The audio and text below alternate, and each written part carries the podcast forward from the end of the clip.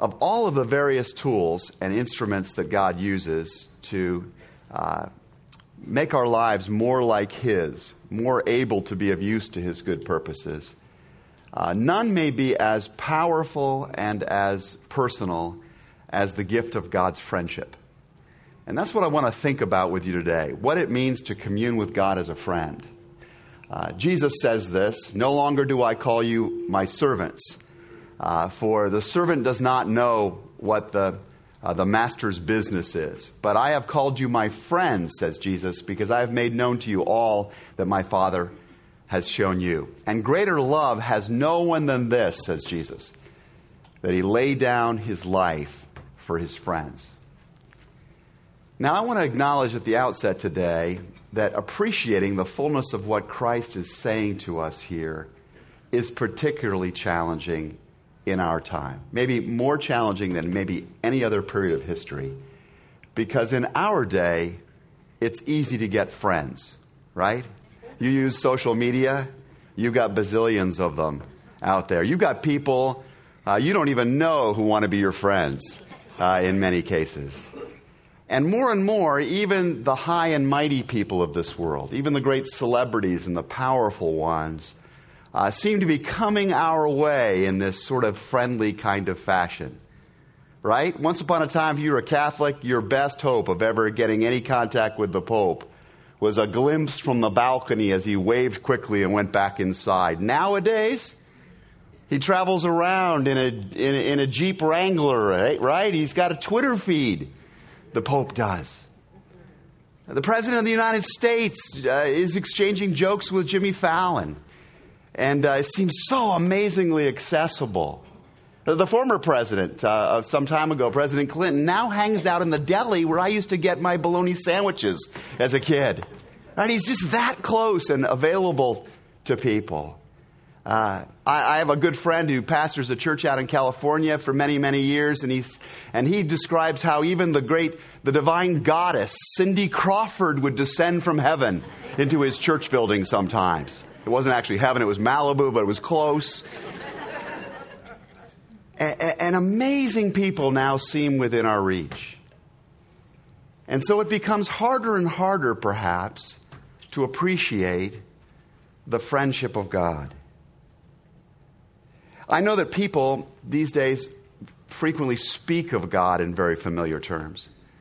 I hear people all the time talking about him as that big guy in the sky or the man upstairs. I hear people speak of them in t- terms that just suggest he's sort of their on call consultant. He's their spiritual Siri. He's this uh, always on kind of person. Uh, their political ally in many cases. Listen, in this political season, how many people talk as if God is sort of just is their, is their political friend, uh, absolutely aligned with everything they believe politically.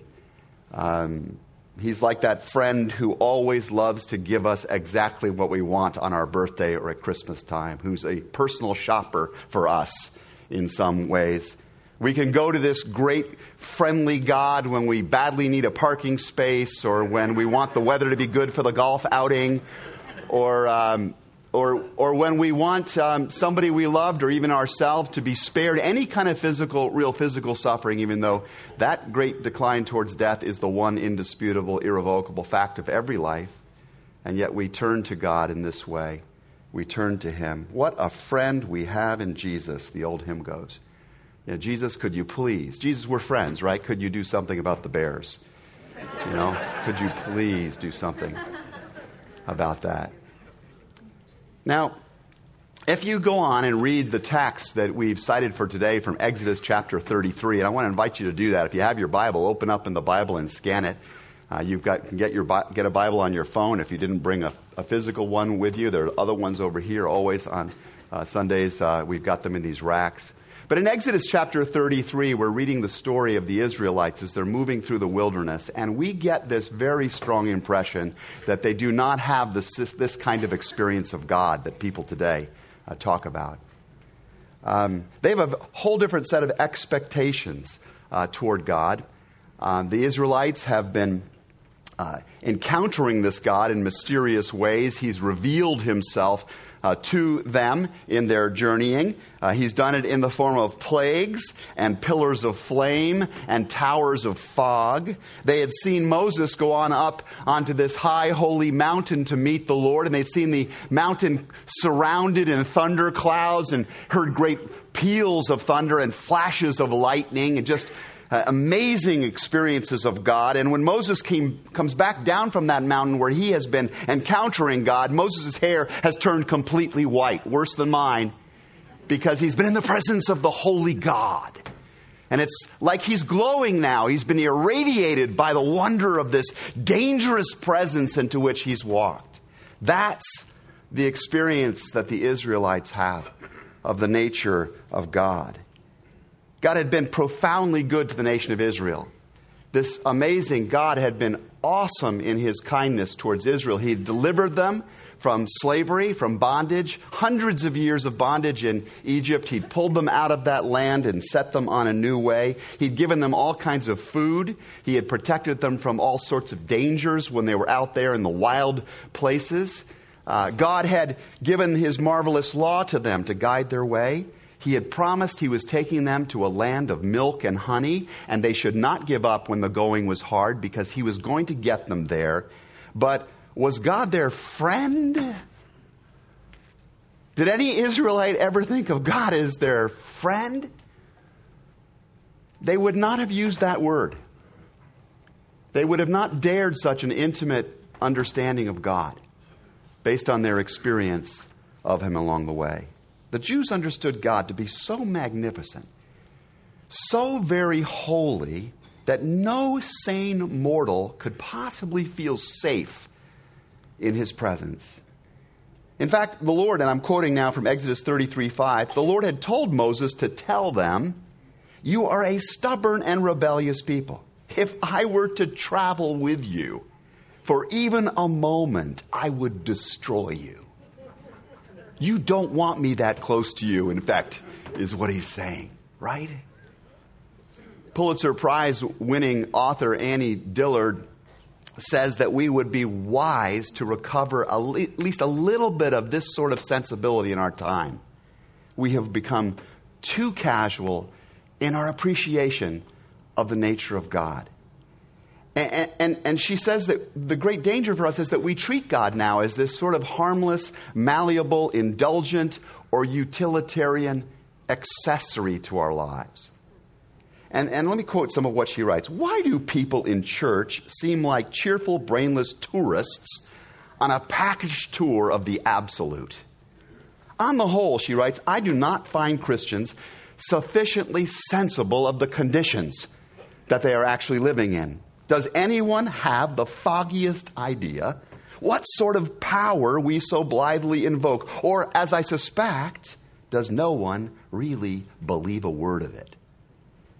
Many churches, she writes, are like children playing on the floor with their chemistry sets, mixing up a batch of TNT and not recognizing what they're playing with. Why, it's madness to wear ladies' straw hats and velvet hats to church. We should all be wearing crash helmets, writes Dillard. Ushers should issue life preservers and signal flares when we walk into the building. They should lash us to our seats. For the sleeping God may wake one day and take offense, or the waking God may draw us out to where we can never return to life as it once was for us. This is the kind of God. This is the awesome God who has chosen us to be his friends. The ancient Israelites, Moses especially, got this. And Exodus says that it was the practice of Moses when they were traveling through the wilderness to meet with God in a tent. He'd set up this sort of traveling tabernacle, this tent structure, this precursor to what would one day be the great temple. In fact, the word, by the way, uh, tabernacle or this tent is the same word that is used in John chapter 1 when we're told, and the word became flesh and dwelt amongst us, although it literally means and tabernacled amongst us. The word became flesh and got into the tent with us, is what the New Testament says. And, and, and Moses would meet with God in this tent, and the scriptures say he would set it up at some distance from where the Israelites made their camp at night. Why do you think he set it up at a distance from where the Israelites made their camp at night? It was so in case there was an explosion. It was so that in case the encounter of the holy God with a sinful man like Moses produced some kind of devastating result, it, would limit the casualties. And that's why this, the tent was set away. Whenever Moses went out to the tent of meeting, the scripture says, all of the people would get up and they would stand at the entrance of their own tents. Right? They would watch in wonder as Moses went into the tent. They didn't want to get close to that. They would all watch until Moses disappeared inside, and they knew that Moses was bringing their needs before God and that God was actually speaking to Moses. As he went into the tent, a pillar of cloud would come down, a symbol, a, a signal of the, a sign of the, um, mystery of who God was, this pillar of cloud would come down. It would hover at the entrance of the tent while the Lord spoke with Moses. And when the people saw the cloud, they would stand and bow down in front of their own tents. I, I don't know whether they were doing that out of a sense of humility or a sense of fear or a sense of worship, but they would bow down. And the Israelites, and especially Moses, by now in his journey, understand that, that this is the appropriate attitude when you come into the presence of God, right? You don't come to God with your big me, as we talked about last. You, you don't let the big me out in the presence of this awesome God. You, you don't approach God as if He needed you as His fan or His follower, much less His friend. You just come humbly you come with your heart and your mind trembling and open. You come listening to hear what God has in His heart and on His mind. And you come ready to respond to Him, to do what He calls you to go and do. You, you come honestly with the needs that you have because you couldn't imagine being in the presence of someone like this and not being authentic because he knows it all. He sees it all. So you just, you open yourself to him in that presence, though you never think you have a right to expect him, you know, to do things for you. You just, you just can't think that way in the presence of this God you've come in some way to know. You come mainly to experience God. You come, in a word, to commune with this God. The famous Trappist monk, Thomas Merton. Any of you heard that name, Thomas Merton? Merton writes uh, powerfully about the spiritual life, and he says the deepest level of connection, the deepest level of connection between two beings is not communication, but communion. But communion. It is wordless, it is beyond speech, it is beyond concept. It is simply being with and for the other without agenda and finding that in that companionship, the other fills you, the other shapes you, the other one finds you in the depths of who you are, empowers you in ways you can't even find the words to describe. Maybe you've had somebody in your own life, a human being like that. You know, you can be lying with them, sitting with them, driving with them, walking with them. Nobody needs to say a thing, right? But just being in that communal presence with them is one of the most nourishing, wonderful things you ever experience and you don't want to leave it behind. You don't even want to break it with speech. This is something of what communion is. And I picture Moses entering that tent of meeting, and he kneels down and he just waits in silence. And I don't know whether he could even sense that the cloud was coming down toward the entrance of the tent but I just see the presence of God descending upon him and surrounding him and filling him up beyond words. And I see God and humanity communing once again on the earth, like long ago in a long forgotten garden. Once human beings walked with God naked and unashamed, and it was good. And in this tent of meeting, the Bible says the Lord would speak to Moses face to face as one speaks to a what? To a friend. Yeah. In this divine communion. So here's the incredible wonder here that I want us to dwell on as we prepare to come to this table today. God did not need Moses as a friend. right? God lives in the triunity of himself. He's got like this perfect friendship in himself. He did not need Moses as a friend. But God chose Moses to be his friend. He invited Moses into this regular practice and experience of communion with him. And Moses never missed it. He did not want to miss this experience with God. Well, day after day, Moses would go out to meet with the Lord, Exodus 33, and many other parts of this book tell us it was in these times of communion that Moses' character got shaped.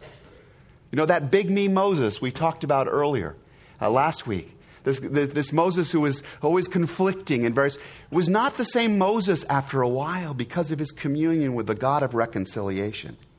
It was in this time that the character of God rubbed off on Moses, the way the character of a great friend rubs off on you. I'm sure you've experienced.